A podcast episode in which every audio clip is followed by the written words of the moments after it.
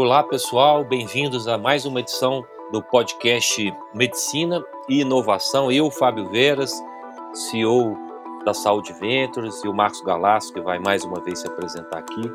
Estamos recebendo hoje um founder incrível, Ricardo de Lázaro Filho, formado em Medicina e Farmácia Bioquímica pela USP, enfim, mestre em aconselhamento genético e genômica humana, founder da startup Genera, investidor anjo, um empreendedor incrível e diferenciado na área de saúde, que vai trazer as suas experiências e juntos a gente vai explorar um pouco esse mercado da genômica, das health techs e da inovação. Marcos, bem-vindo mais uma vez. Beleza, Fábio. Muito prazer estar aqui mais uma vez. E eu acho que não só falar sobre as startups do Brasil é importante, mas também as startups que já estão sólidas né, em termos de negócio e, e a Genera com certeza é um player importante aí, é um prazer enorme é, ter o Ricardo que vai falar com a gente e na verdade eu queria já até, o Ricardo, já colocar você na roda e pedir para você se apresentar, né, falar sobre você e já falar sobre como foi essa história né, de empreender, falar um pouco da Genera e depois a gente vai desenvolvendo. Legal. Bom, Fábio, Marcos, muito obrigado por, por, pelo convite. Acho que vai ser um papo bem bacana. É, é, muito legal ter outros veículos, outros canais que a gente possa falar um pouco de inovação e empreendedorismo, especificamente em saúde. É, e já me apresentando, né? O Fábio comentou, eu fiz farmácia bioquímica, fiz medicina, depois fiz mestrado, estou até matriculado e cursando doutorado no fim, assim, eu, eu estudei demais, é, mas a minha praia acho que não é tanto estudar e sim empreender. Então, eu fiz farmácia, que já querendo trabalhar com genética, sempre fui apaixonado, mas queria, na época, quando eu entrei, muito cedo, com 16 anos, queria ser pesquisador.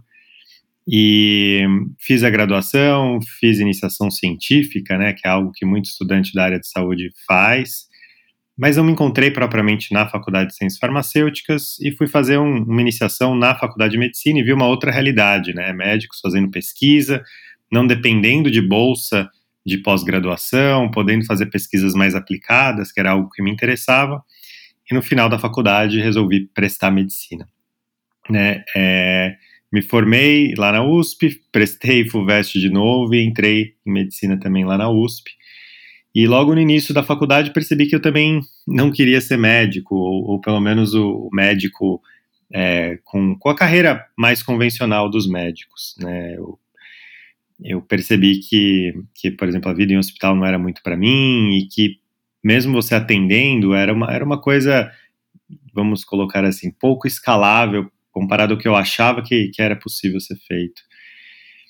Foi assim que eu e o André, que era tinha sido um grande amigo do, na Faculdade de Ciências Farmacêuticas e tinha uma experiência laboratorial, né? Ele na época estava também cursando a segunda graduação, estava cursando direito. A gente começou umas conversas sobre o que a gente poderia montar de um, de um negócio, né? Um, uma empresa. Eu acho que vale vale comentar que isso foi em 2010 e 2010 não se falava tanto de empreendedorismo, principalmente em saúde, principalmente ainda em biotecnologia, né? É, então, a Genera não, não, nasceu uma startup, né? Nasceu um negócio. A gente não só foi perceber que a gente era uma startup um ou dois anos depois, né?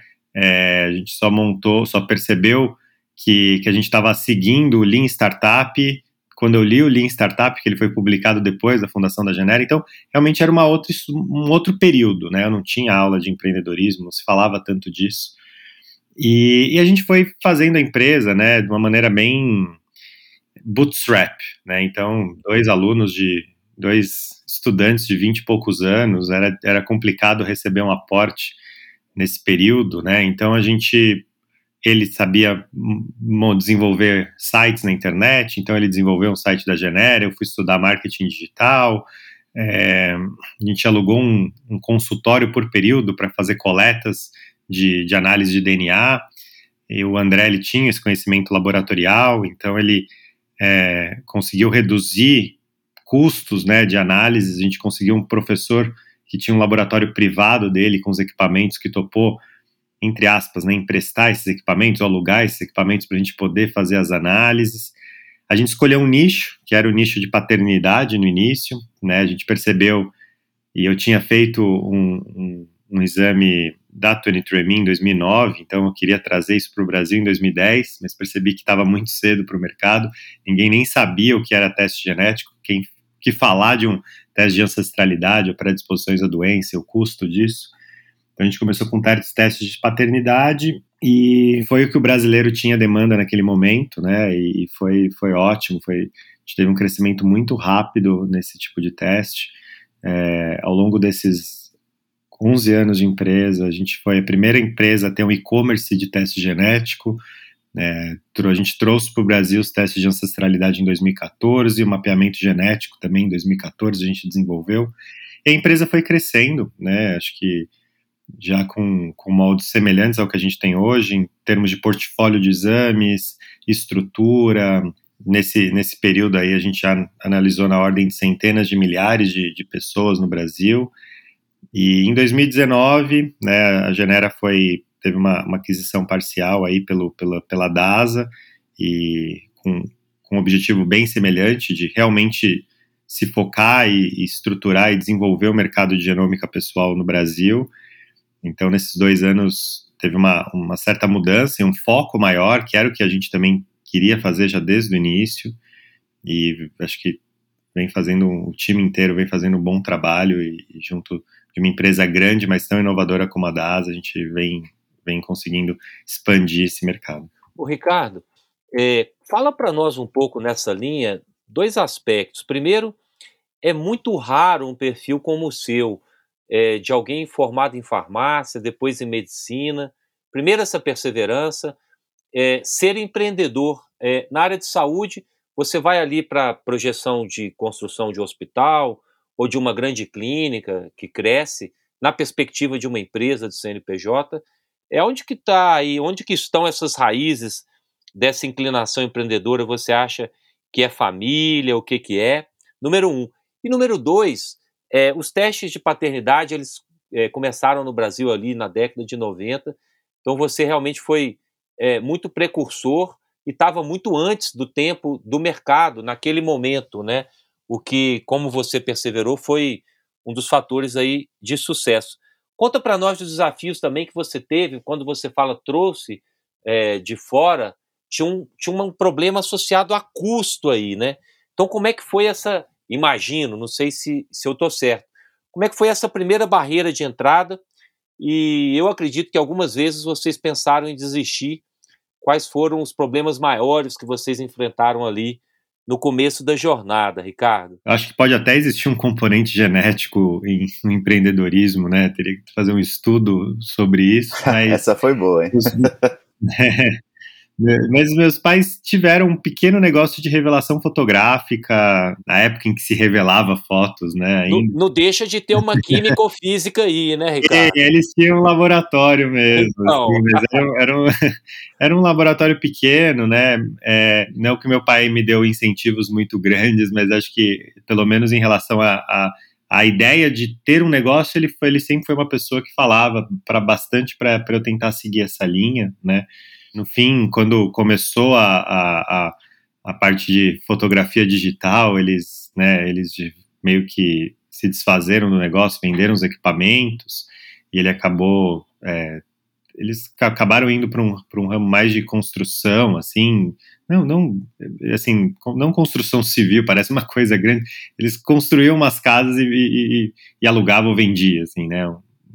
Sempre tiveram mas sempre foi um perfil mais comercial, assim, acho que da minha família em geral mesmo, assim, sabe? E tanto que da família mais próxima eu fui o único médico, é, e, e, na verdade meu pai nem terminou graduação, minha mãe fez publicidade, eu, eu, eu fui, realmente fui um perfil um pouco fora da curva dentro da minha família, e acho que de certa maneira um perfil também fora da curva, como vocês comentaram mesmo, dentro da, da faculdade, assim, então é, não tiveram muitas pessoas que tiveram negócios na, da, pelo, menos, pelo menos a minha turma. Eu acho que a medicina em si, ela, ela é uma, uma carreira mais profissional, né? Ela é uma carreira mais profissional, não, vai, é, é mais convencional, desculpa. Ela, ela é uma carreira que, que em geral, ela é, ela é mais fechada, mais quadrada. As pessoas que entram têm o objetivo mais de ser médico, de atender no consultório e, e, ou em hospital, fazer residência, etc. Então, não é. E, e é uma carreira que, assim, ainda é bem remunerada, né? Principalmente comparada a outras profissões é, de nível superior, né? Então é difícil você pensar em abrir mão de uma, de uma carreira médica para tentar empreender. Mas felizmente acho que com, com essa perspectiva, aumento de informações sobre empreendedorismo, vem, isso vem aumentando bastante. Então, eu, lá na, na USP, na, na, medicina da USP, tem o curso de empreendedorismo em saúde, que sempre me chamam para dar uma aula e contar história. É, e, e, acho que eu vejo muitos alunos, cheguei a investir em, em alguns alunos que, que começaram negócios lá da faculdade. Então, assim, acho que, acho que é bacana que isso está tá, tá mudando. Então, assim, é, empreender não é fácil, muito longe disso, né? É, é algo complexo, é algo difícil de você de, definir os caminhos que você deve seguir. E existem muitas dificuldades, né? Então, é, sempre fui apaixonado por genética, como eu comentei, e em 2009 fui lá, fiz o, fiz o teste no, no exterior, né? Não, não vendia nada do tipo parecido no Brasil. É, é engraçado que em 2007, 8, 9, quase todos os anos eu escrevi um e-mail para a CEO da 23andMe perguntando se eles queriam começar a vender no Brasil, dizendo que eu era um estudante muito Bacana. empolgado. Nunca, responder, nunca me responderam esse e-mail. E, e, e, daí em 2009 fiz o teste e tal, e daí conversando com o André foi até interessante mesmo, porque é, na época eu paguei 500 dólares no teste, né, é, por mais que o, o real estava valorizado em 2009, 2010, ainda assim era uma, é, é uma, um valor muito alto, para a maior parte das pessoas na época ainda também era, e, e daí assim, a gente é, percebeu conversando, né? Eu não sabia, a gente queria trabalhar com genética, mas não sabia o que fazer propriamente. Então fui falar com médicos sobre testes genéticos diagnósticos. E eles falaram: ah, mas é, que credibilidade que vocês, dois estudantes, vão ter para eu mandar meu, meu paciente fazer o teste no laboratório de vocês? falei, não, é verdade, né? Vai ser complexo competir com grandes, grandes laboratórios nesse sentido. Daí eu fui falar, tentar falar de ancestralidade, a gente fez até algumas vezes aquele é, fake door, né? É, a gente criou sites ainda sem oferecer o produto, só para ver se Uma as pessoas isca, se interessavam, né? assim. A gente chama de MVP é, é fumaça, então, Ricardo, no mundo das startups. MVP fumaça, exato. É engraçado que a gente fez isso de maneira meio intuitiva mesmo. Daí a gente percebeu que, assim, as pessoas não estavam procurando ou sabendo disso aqui no Brasil ainda. E conversando com amigos que eles falaram: ah, você vai fazer um teste, um, um laboratório de DNA, não, se precisar, daí começa aquela brincadeira, é. né? Se, ó, se ele precisar, a gente, a gente faz e tal. E daí eu fui entender, falei, olha, é verdade, né? O teste do DNA do ratinho foi uma coisa que popularizou tanto o termo, Muito. né? Do, do DNA. É. Isso pode ser um mercado interessante. E, e, foi assim que a gente começou mesmo, assim, porque tinha uma demanda, é, é, e, mas as dificuldades eram mesmo imensas. Então, como que a gente foi é, a gente não tinha recurso para comprar o laboratório, né? A gente era dois estudantes que tinham dinheiro de, de bolsa de iniciação científica ali, né? É, então a gente teve que, acho que esse é um, já entrando na parte dos desafios, né? Esse é um grande desafio. Você querer começar algo em saúde hoje, muitas vezes, se não for, se não for só software, que software ainda assim também não é barato, mas se necessitar equipamentos, é algo custoso, né? Então a gente teve que dar esse, esse jeito, ser bastante criativo na resolução dos problemas. É, e, e, a empresa começou só eu e o André, né? Isso também foi uma coisa curiosa. A gente. É, então estava isso também uma, uma outra dificuldade, né? Os dois tinham outros projetos, então André estava tava cursando direito, era na época perito da polícia científica, eu estava fazendo medicina, então a empresa meio que começou no, no, no part-time, né, no tempo livre. E daí a gente tinha um telefone que, atend, que encaminhava para o nosso celular, então a gente atendia, eu atendia no meio da aula, gostava de sentar na frente das aulas para poder sair para atender os clientes lá e no telefone. E conforme a gente foi contratando pessoas, né, a empresa foi ficando, não vou falar mais independente, mas muitas das coisas que só eu e ele fazíamos, outras pessoas começaram a fazer. E foi aí que, que a gente percebeu que a maior dificuldade nisso tudo era a gestão de pessoas, né? Então, conforme a empresa vai tendo mais funcionários e, e, e os fundadores não conseguem olhar cada detalhe de cada coisa, é, e, e, você tem que passar isso, fazer o funcionário se manter empolgado, a, o, a relação. Tinha uma coisa que a gente nem, nem sabia que existia, que era a cultura de empresas, que é uma das coisas mais importantes dentro de cada empresa, é a cultura que ela tem. Então, são coisas que a gente foi descobrindo, né? E um momento de. É, não vou falar de, de pensar em desistir, porque realmente acho que eu e ele a gente estava muito determinado em fazer acontecer, mas que foi, foi muito duro. Foi um período que, que eu estava no internato, então é, é, uma, uma carga de trabalho enorme, estava passando no, no INCOR.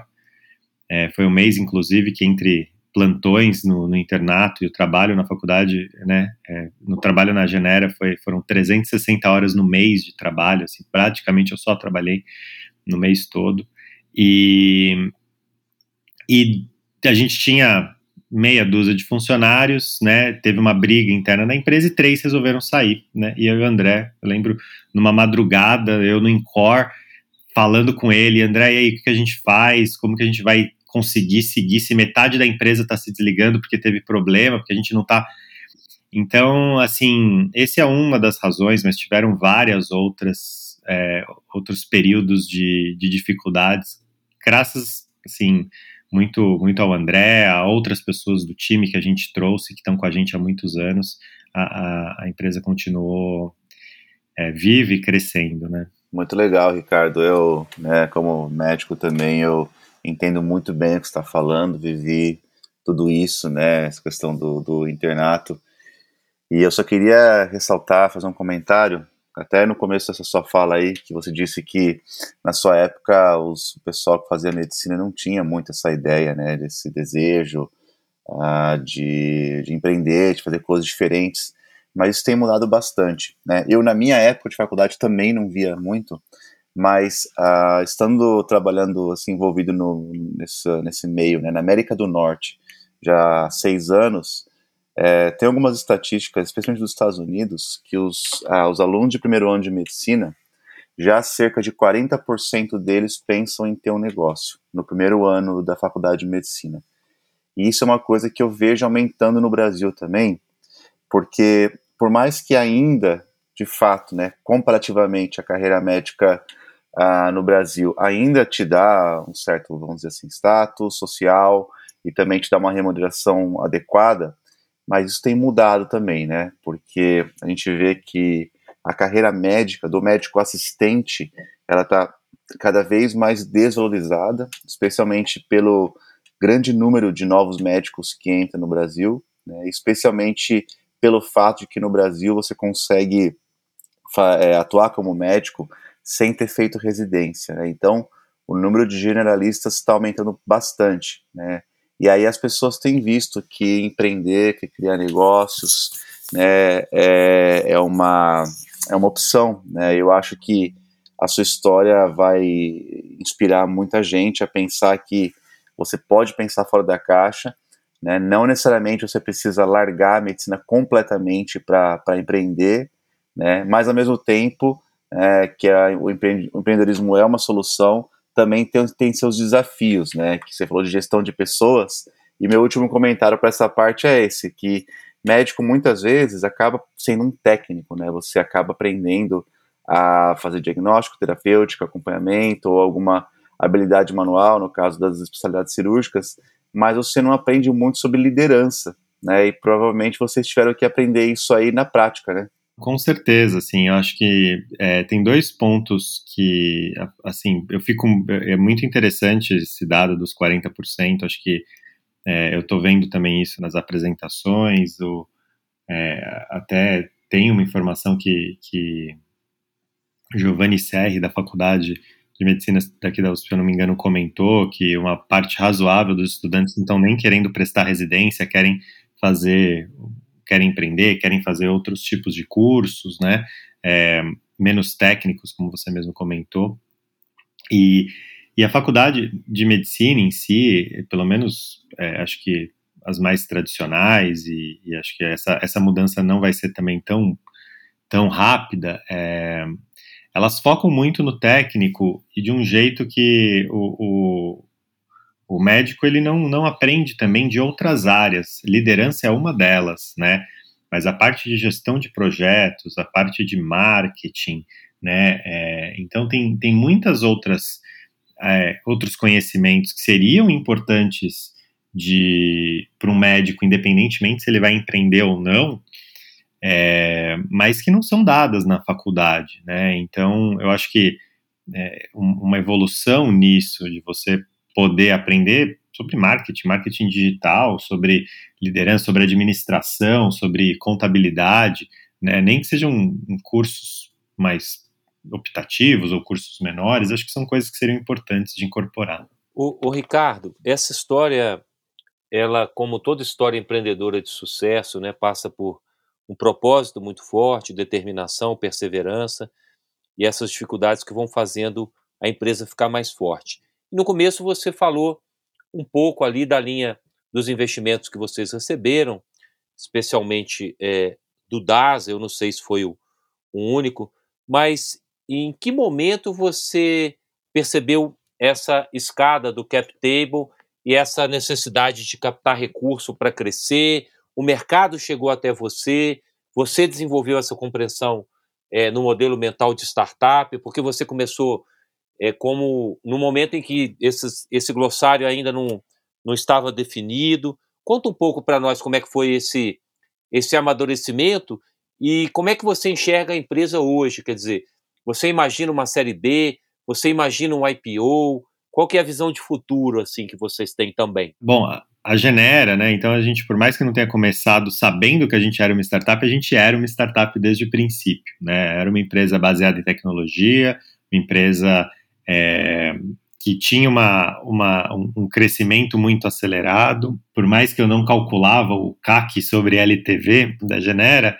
a gente sempre ficou muito de olho em métricas, por exemplo, de custo de aquisição, de clientes e e, e acessos e posição de ranqueamento no Google. Então, assim, a gente sempre ficou muito próximo dessas métricas, tá? No fim, né, a Genera, ela, ela continuou, ela sempre teve um crescimento contínuo, isso é, isso é muito legal, assim, é, em, algumas, em algumas apresentações que eu faço, eu mostro o, o slide de crescimento de receita anual da Genera ao longo desses 11 anos, e, e é, é bonito de se ver um crescimento Claro que não tão acelerado, porque a gente não tinha um capital, mas mais contínuo.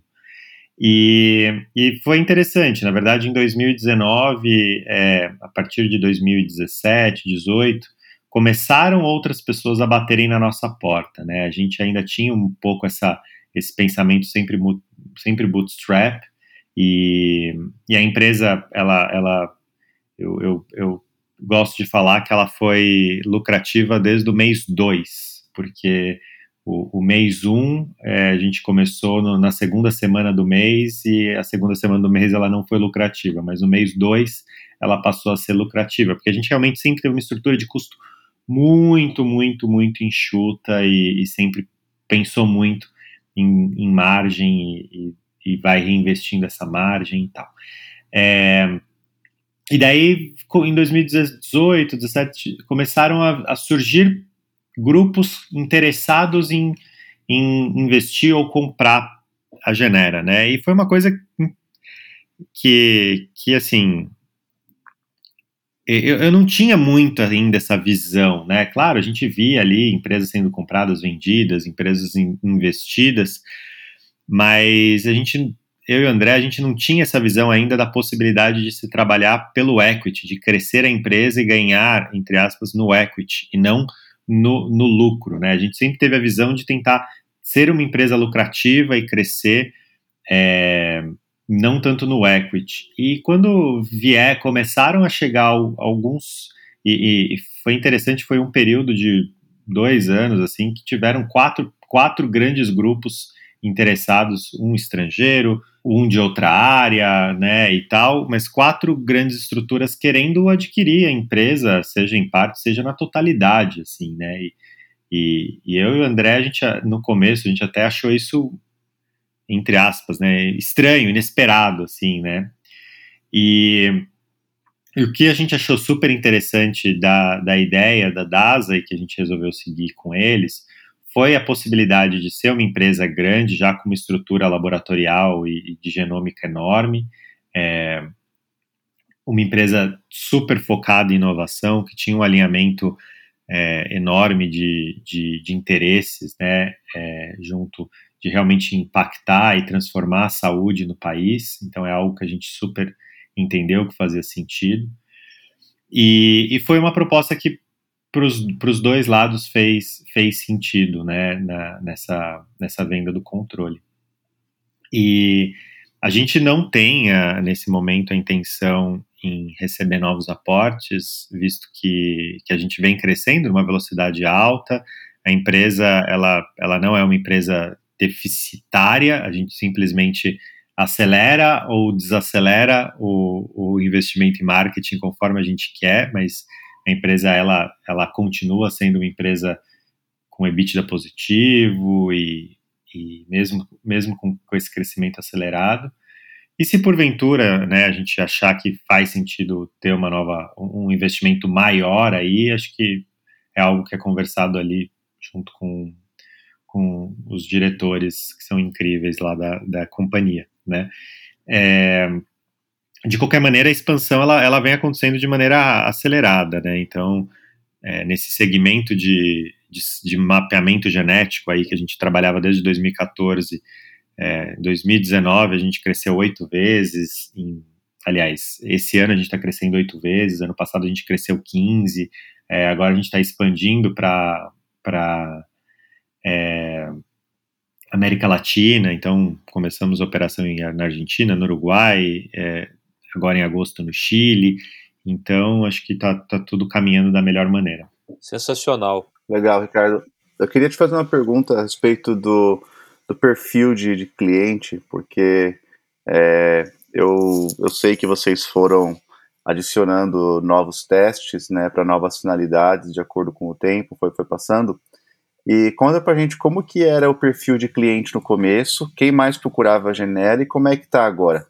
O objetivo da empresa sempre foi tornar mais acessíveis os testes genéticos, né? Então, desde sempre a gente queria fazer isso. É, o, o, começo a gente fez isso com paternidade. Então, os testes de paternidade custavam 800 reais, mil reais. A gente entrou já oferecendo o menor preço do mercado na época e por causa disso a gente acabou tendo também em 2010 era um momento em que a classe C estava ascendendo, era o, o perfil que tinha maior problema, né, de, de ou a melhor, maior demanda por teste de paternidade. Então, no iníciozinho da Genera, a gente trabalhava muito com, com público é, classe C, né, ascendendo e, e, um perfil mais diferente do que o que a gente tem hoje. Né? Então, a gente foi sempre, né, a Genera incorporando novos testes. Então, por exemplo, é, quando a gente começou a fazer paternidade por e-commerce, já mudou um pouco o perfil, já era um perfil um pouco diferente. É, quando a gente começou a trazer algumas, alguns testes mais de, de genômica pessoal, então é, intolerância à lactose, é, ou a própria ancestralidade, já era uma classe, é, um segmento aí mais AB, né? Sexagem fetal também, que a gente fazia bastante, também era mais AB. Agora, né, com a parte focada em ancestralidade, saúde e bem-estar, né, esse pacotão de teste de genômica pessoal, a gente percebe que, claro que existe um, um, um proporcionalmente maior volume de AB, mas a busca por saber de onde veio, ela e, e, o preço do teste, então, um teste de ancestralidade está a partir de 199 reais, né? A gente parcela sem juros em 12 vezes. Então, a gente está falando de um valor que, claro, que não é acessível a toda a população, mas já é bem, já é bastante acessível. E então a gente trabalha com, assim, tem, tem é de A, a C e, e pessoas de todo o Brasil, visto que o teste é vendido pelo e-commerce. Então, é, hoje a gente tem um, um, portfólio bem amplo, assim, de portfólio não, mas um, uma, uma segmentação bem grande, bem ampla de clientes. O, Ricardo, conta para nós agora esse mercado da genômica, né? Ou como você nos disse antes, da genômica pessoal, que é uma coisa que tem crescido muito e ela tem, primeiro, um impacto ali na, na curiosidade ou questões uh, pessoais ali, é, tanto na questão de imaginar a previsibilidade de probabilidade de doenças, enfim, o mal de Parkinson, um câncer, todo esse imaginário que povoa uma pessoa quando ela quer adquirir ali é, um consumo em relação a isso, e também na questão da ancestralidade, é, desde o aspecto histórico até a identificação de, de parentes próximos, etc. Esse é, é um mercado que você foi super pioneiro, né? Contar essa história incrível de mandar e-mails ali para a fundadora da 23andMe, é, eu acho muito bacana. Essa história se repetiu é, com, com muitas empresas de muito sucesso que buscaram o líder, o, o líder não, não respondeu e empresas incríveis se criaram como a Genera. Mas também, é, na perspectiva, né, o, o, o NHS da, do Reino Unido, é, que é o, um, um, dos mais é, é, sérios e preparados em relação à inovação, aponta a alfabetização da genômica digital como uma variável de formação de médicos e, gestores da área de saúde em relação ao futuro da saúde, né? A própria questão da estrutura de custo de uma operadora, de um plano, ela tem a ver com essa probabilidade genética como um dos grandes fatores é, de termos é, é, pacientes com um custo maior para o sistema. Então, na minha visão, com certeza você está num negócio que se tornará o maior negócio na área de saúde, porque toda a estrutura de custo está associado ao fator genético é, em grande medida. Estou falando dos crônicos, né? Explora para a gente um pouquinho esse lugar aí, Ricardo. Bom, o, o, o, teste com certeza, né? Ele, ele tem hoje um aspecto muito na linha da curiosidade. É, para algumas coisas específicas, ele sim é, ele cura uma dor, né? Então, seja uma, uma parte de farmacogenômica, que é olhar, analisar é, como que o seu organismo, em função do seu DNA, é, interage com medicamentos, né? Se você metaboliza bem ou mal um medicamento e, e etc. Né, é, ou até a parte diagnóstica, mas a Genera se foca muito mais na triagem de algumas doenças genéticas e não no diagnóstico em si. E mas, de qualquer maneira, assim, acho que a gente está vivendo o início ainda da, da, dessa área de genômica pessoal. E, e, e, é muito legal saber que o NHS pensa dessa maneira. Acho que muitos autores também têm essa visão que, que a genética ela, ela, ela, ela vai ser uma ferramenta muito importante do ponto de vista individual para o próprio paciente, do ponto de vista do profissional de saúde, o cuidador, do ponto de vista das operadoras ou, ou, ou dos grandes players, né? E por que isso? Porque sabe-se que ali né, varia muito de doença para doença, mas uh, o componente genético de cada doença, né, que é, que é medido em função de, de testes de herdabilidade, a partir de, por exemplo, irmãos gêmeos, idênticos ou não idênticos, ou o, o quanto que esses traços, essas doenças vão sendo passadas de família para família, mas varia, pode variar de 20 a, a, até 80, 90, até 100% no caso de doenças de, de, de alta penetrância genética, né? E, e, agora só é que a ciência ela vem conseguindo, é, ainda de maneira prematura, mas identificar cada vez melhor o que a gente chama de é, doenças ou condições poligênicas, né? Que, que são é, condições que você não vai olhar uma, ou doenças, né, que você vai olhar um gene, uma mutação desse gene é o que vai causar a doença. Na verdade, são várias variantes que estão presentes em vários genes, que têm uma associação, e você, a partir disso, faz um cálculo para estimar mesmo o, o, risco individual de cada pessoa desenvolver algo, né? Que é um produto, inclusive, que a Genera já, já oferece. E isso muda muito a medicina. A gente está a gente está falando do, que até pouco tempo atrás a, a medicina ela era feita é, muito analisando poucas informações, uma anamnese, de um, de, um, de um, ensaio clínico, mais reativo em função dos sintomas ou dos sinais que o, que o paciente tinha. A gente está falando hoje para o futuro, né, de uma medicina que vai é, já estimar os riscos de você desenvolver determinadas doenças e pensar num, num check-up, num, num, num, num exame preventivo, né, é, de uma maneira com uma visão totalmente diferente. Não vai ser, ah, com tal idade você vai fazer uma colono, porque isso é o padrão. Se você, se sua mãe tiver tido um, um câncer de, de cólon antes, você faz um pouquinho antes, né? É, e isso é uma coisa que, que vai mudar bastante. A gente vai olhar o risco individual das pessoas, né? É, eu acho que até uma, uma forma de colocar é que quando você adiciona testes genéticos, especialmente para doenças poligênicas, né, nessa perspectiva, você está adicionando, na verdade, um nível de sofisticação gigantesco, né, na, na avaliação do paciente, seja ela global, como um primeiro contato, ou investigando mais a fundo, né. E isso é uma coisa espetacular, porque se você tem ah, testes com grande acurácia, né, esse nível de sofisticação é, é altíssimo. E, e, realmente muda a vida da pessoa, né? Você falou de, por exemplo, intolerância à lactose. Isso é uma coisa que até eu mesmo tenho e assim demorou para eu descobrir, sabe? E óbvio, nem se compara com doenças genéticas mais graves, eu concordo. Mas uh, ah, para mim mudou minha vida quando eu descobri isso aí. Não foi com teste genético, né? Descobri meio que sozinho, mas, né? E, e além disso, Ricardo, tem outras coisas que a gente poderia pensar para o futuro, uh, que é não só você fazer o teste diagnóstico, mas até intervenções, né, como por exemplo o CRISPR.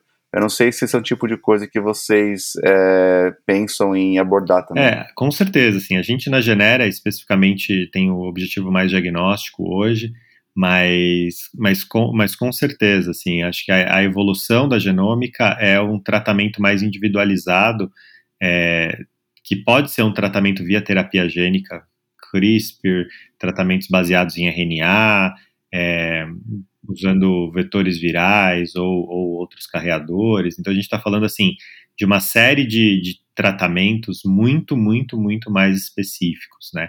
Algo que a gente vê de certa, em, certo nível é, na oncologia hoje, que, que foi uma das áreas que mais avançou no, no, ponto de vista de medicina personalizada, isso vai valer para tudo. A gente, os médicos vão é, tirar, entre aspas, da cabeça ali o, qual o medicamento que que eles gostam mais para passar inicialmente para os pacientes, né?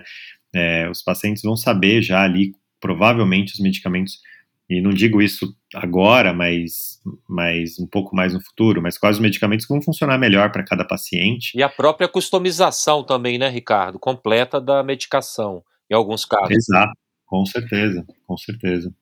É, acho que caminhando porque a gente chama né, de saúde 4P, que é a, medicina a saúde ou, ou, medicina personalizada, é, preventiva, preditiva e participativa também. Então vai ter uma maior participação dos próprios pacientes na saúde. O Ricardo, eu tenho uma dúvida em relação a um tema que é o FDA fez algumas restrições ali ao 23andMe, aos reportes iniciais, é, em relação à probabilidade de, de algumas doenças.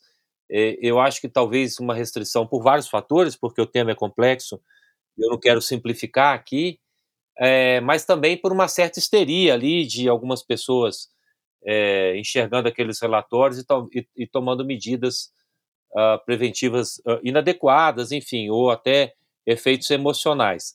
Mas isso tudo gerou em algumas pessoas uma visão de que eh, há muita informação de qualidade em relação a prevenção e probabilidade, é, que ainda não, não é adequado, digamos assim, por, por alguma razão, é, ser trazida a esse tipo de comercialização. Queria que você explorasse um pouco isso antes da gente entrar é, na parte final, que é olhar esse mundo de health techs e biotechs. É, assim, eu fico, quando eu fiz o 23andMe, realmente, olhando aquilo, é, é, era um pouco agressivo demais, tá? Por quê? Porque eles, a partir de um, às vezes dois SNPs, né, que são esses marcadores genéticos associados a doenças, eles estimavam ali, por exemplo, que eu teria um risco super aumentado de câncer de pulmão, né? Mas eu não fumo, por mais que eu moro em São Paulo, né? Eu não fumo, não tive nenhum familiar com câncer de pulmão. É, tinha um, tinha a análise era feita em cima de poucos marcadores que eram super frequentes. Então, o quanto que aquele, aquela informação era verdadeira para mim, muito provavelmente não era. Tá? Eu acho que foi isso que incomodou, de certa maneira, os órgãos regulatórios nos Estados Unidos e fizeram uma, uma regulamentação e que mudou para um foco da, do, das variantes é, mais, mais que eu falo, né, de mais alta penetrância, ou seja, variantes genéticas que se a pessoa tem, a chance de desenvolver a doença realmente é muito alta, tá? Então, houve essa mudança dentro lá da, da 23andMe, é, é algo, por exemplo, na Genera a gente também tende muito a seguir, e também com esses, com esses scores de risco poligênico, né, esses scores de doenças genéticas, é, scores genéticos de doenças, eles é, acabaram mudando e trazendo dados mais validados que o FDA foi aprovando. Então, é, hoje, realmente, os, os resultados é, das empresas em geral são, são, são mais, mais estruturados e confiáveis. Tá? E eu acho que é importante ter essa, essa mudança.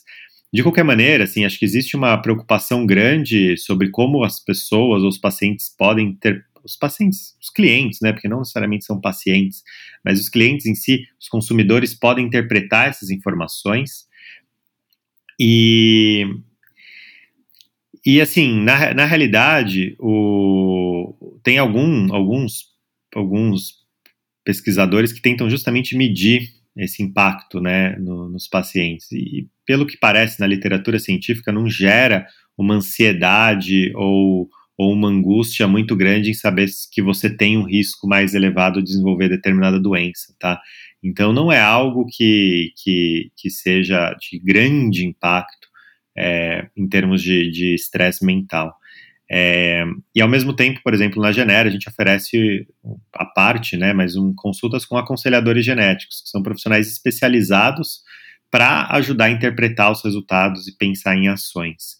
Então, é, é, um, é um produto, que gente, um serviço que a gente oferece em paralelo, justamente para pessoas que querem é, ou que estão com, com, com uma dúvida, uma ansiedade maior em relação ao resultado. Legal, muito legal, Ricardo, assim, bastante inspirador e como sempre eu aprendo pra caramba, né, e é muito legal falar com gente que não só, que, que transita, né, muito bem entre a, a questão técnica e a questão empreendedora, eu acho que esse é o empreendedor do futuro, né? a pessoa que transita bem nessas duas áreas.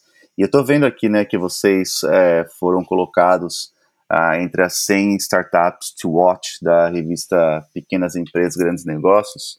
E vendo aqui nessa esse prêmio que vocês receberam, eu fico imaginando como que você vê, Ricardo, a perspectiva das startups, especialmente health tech, startups de health tech, biotech no Brasil né? A gente sabe que o Brasil é um, já está se tornando um dos celeiros, mas como que você vê essa perspectiva e como que você enxerga o futuro para as startups de, de saúde do Brasil? Eu acho que é um futuro, um caminho incrível. Existe ainda muita ineficiência em saúde no mundo, né? Não só no Brasil.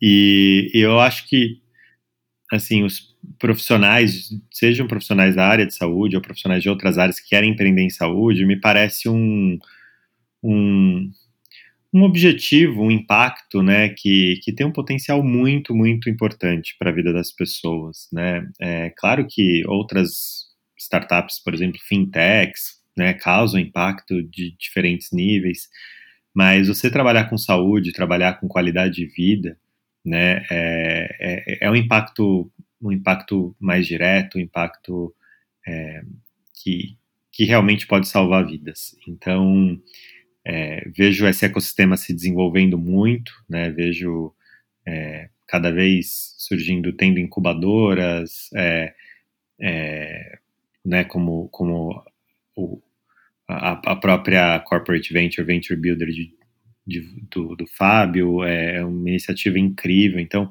ver essas iniciativas nascendo, acontecendo e, e podendo estimular empreendedores é, é, é fantástico, né?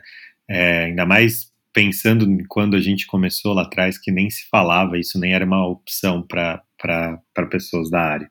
E cada vez mais os fundos também vão olhando muito para essa, essa área de saúde, para as áreas health, de health tech, e, e, a gente percebe, né, na verdade não é nem percebe, existem dados mostrando o aumento dos investimentos em, em startups de saúde, então várias ali receberam ao longo do ano passado recursos grandes para para impactar e, e, causar disrupção de áreas é, já tradicionais da saúde, né, como operadoras, como área de assistência, laboratórios. Então, é, fico muito feliz que isso tenha, esteja sendo esteja desenvolvendo e que vai causar um impacto para o futuro enorme. Ricardo, a gente concluindo aqui, eu queria compartilhar é, essa escada do, do, investimento na área de saúde de uma maneira muito curtinha e, e objetiva. Né? É, a saúde sempre foi um setor extremamente fechado, por razões óbvias, o profissional de saúde tem um cuidado com a vida ali e, e, e extremamente cheio de ritos, protocolos, os procedimentos necessários. Mas por força até dessa formação onde a palavra risco ela significa óbito, ela significa problema, a inovação demorou um pouquinho para chegar. E muitas vezes alguns, é, é, algumas organizações de saúde confundiam tecnologia com inovação. Né? Então, ter o cirurgião robótico da vez era a expressão de uma organização inovadora, a gente sabe que isso não é, não é verdadeiro. E havia uma grande barreira, como ainda, de entrada para as startups de saúde, porque simplesmente elas não batem na porta de um hospital e falam: bom dia, quero validar minha solução aí com o seu paciente. É, e, e, o modelo de Venture Builder, né, que a Hold Saúde Ventures pratica, é exatamente aquele dirigido a early stage em operação. A gente está num momento anterior ao investimento Série A, ali trazendo toda a estratégia de mercado, acesso ao mercado, sobretudo, o modelo de growth hacking, é, o suporte jurídico, enfim, tudo que calibragem do modelo de negócio que um early stage de operação não tem para preparar ele e junto fazer o fundraising com ele, né? Então, nesse modelo, a Road Saúde Ventures, a gente já está com quatro é, Corporate Venture Builders é, é, na nossa rede, lançada agora essa, essa semana que vem a primeira Biotech Ventures no Brasil, que é dinheiro para early stage de biotech e operação, que eu sei que é uma área muito cara para você, né? Que você tem um carinho é, muito especial. Mas o Brasil realmente vive um momento muito feliz e, e essa revolução ela vai acontecer. A história da Genera é uma história incrível porque ela mostra que pessoas comuns fazem coisas extraordinárias. Infelizmente, ainda tem uma mitificação de um empreendedor como o cara que tem um pós-PhD em Stanford e que por isso ele teve um acesso qualificado a modelagens, mas o que você acabou de relatar para a gente aqui, como tantos outros empreendedores de muito sucesso, é que foi uma história de luta, de um sonho e, e, e de uma execução bem feita, né, Ricardo? Então, isso, como disse o Marcos, é, é muito inspirador. Eu queria te agradecer demais. É um aprendizado realmente incrível um papo como esse com você e passar a palavra para suas considerações finais aí. Fábio, Marcos, eu queria agradecer muito o convite, queria novamente parabenizar vocês, não só pelo podcast em si, é, mas principalmente pelas iniciativas que fomentam o empreendedorismo, fomentam o ecossistema, é, não só nas futuras startups, mas também nas grandes empresas. Eu acho que é, são iniciativas como essas que, que fazem as coisas acontecer. E, claro, acho que a mensagem do, do podcast, como você mesmo comentou, é de que é possível fazer e que faz sentido, vale a pena. É, não é fácil, mas vale a pena e quando dá certo, é, faz, faz um bem potencial aí para todo mundo, para toda a sociedade. Obrigado, Ricardo. Convido a todos a continuarem com a gente nesse podcast. Muito obrigado.